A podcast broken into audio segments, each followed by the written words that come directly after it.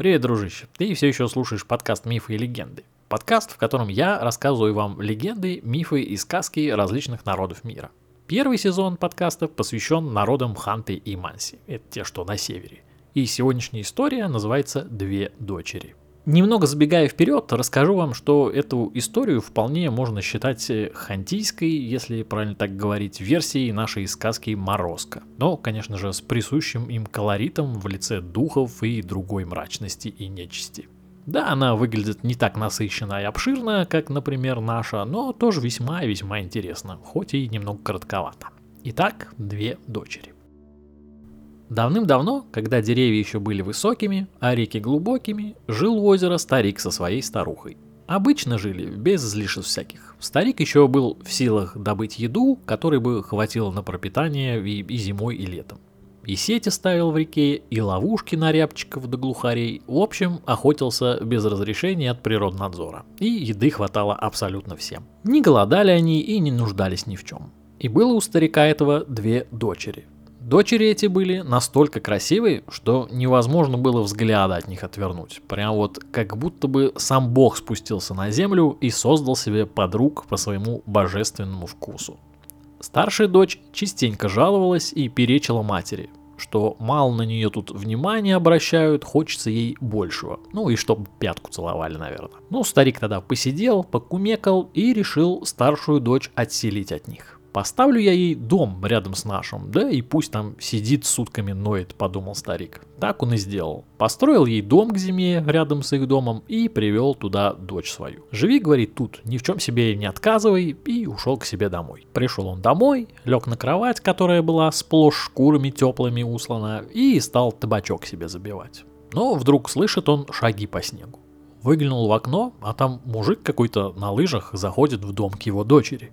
Удивился тогда старик, думает, ну, может, мужа себя достойного хоть сейчас найдет, а то все живет тут с нами, воняет по любому поводу. Не дело вообще совсем. Посмотрел еще немножечко дед в окошко и потом пошел спать. А утром он решил сходить в гости к дочери.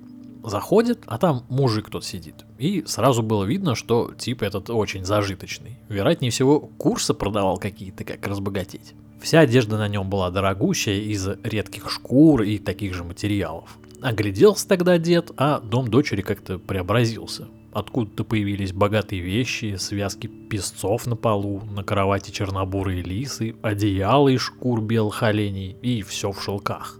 Олигарх какой-то, видимо, попался дочери, подумал старик. Поздоровался он тогда и сел за стол к незнакомцу. Ну, дочь, конечно же, сразу подорвалась, накрыла на стол, нарубила строганины, оленину приготовила, ну и чайку налила.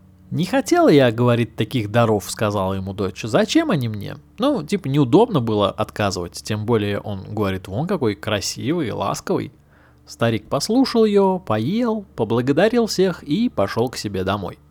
Ну, а дочь такая его окликнула и вручила ему связку шкур лисиц чернобурых, новую шубу из шкур оленях и еще табакерку дорогущую, которая была наполнена отборнейшим табаком.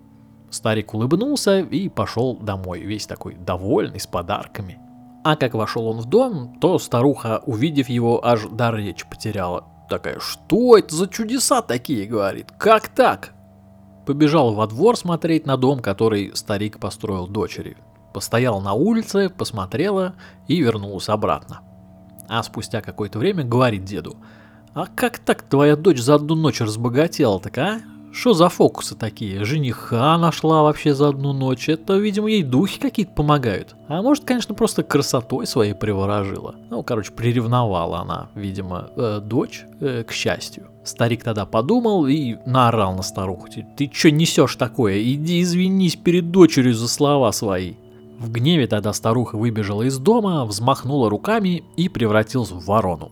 А дед тем временем за ней пошел. Летала, в общем, ворона над домом, кружила, каркала и пыталась клювом в лицо старика попасть, постоянно вниз пикируя. Старик, конечно, отбивался как мог, но потом увидел на земле палку, подобрал ее, чтобы хоть как-то отмахнуться от этой вредной птицы. И когда она в следующий раз подлетела уже к его лицу, дед так ловко влупил этой палкой, что прямо по клюву попал, и птица рухнула на землю без признаков жизни. Старик тогда постоял еще какое-то время, посмотрел на нее и пошел домой. А дом к нему подбегает младшая дочь и спрашивает, а где моя мама? Она вообще скоро придет?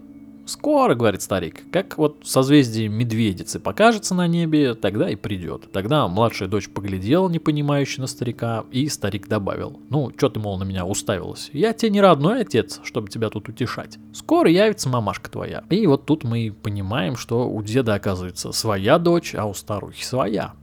Вскоре бабка усталая и изнеможденная пришла домой, ну и сел на лавку.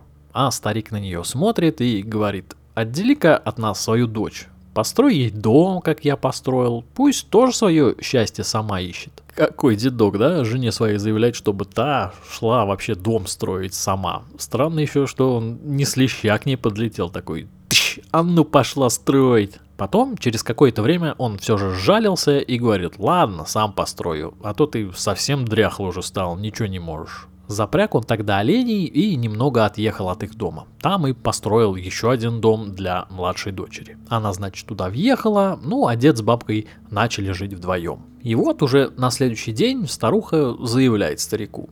А давай-ка ты поедешь к дочке моей, проведуешь ее, подарков мне привезешь от нее. У нее ведь намного лучше будут подарки, в отличие от твоей девки. Да и больше всего она даст. Ну, старик, конечно же, собрался и приехал к дому младшей дочери. Заходит, а на постели только кости от дочки валяются.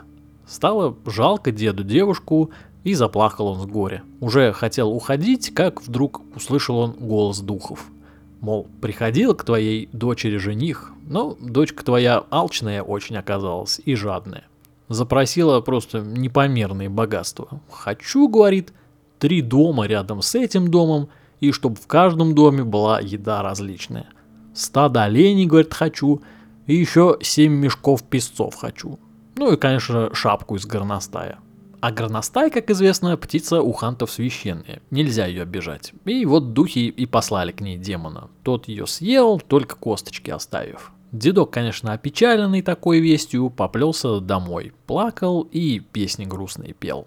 Ну а старуха увидела деда, поняла, что случилось, и бросилась к костру, схватила угли горящие и бросила горсть себе в рот. Чуть не умерла она, но чудом выжила. Правда, так и осталась на всю жизнь оставшуюся калекой. Вот к чему приводит жадность. Конец.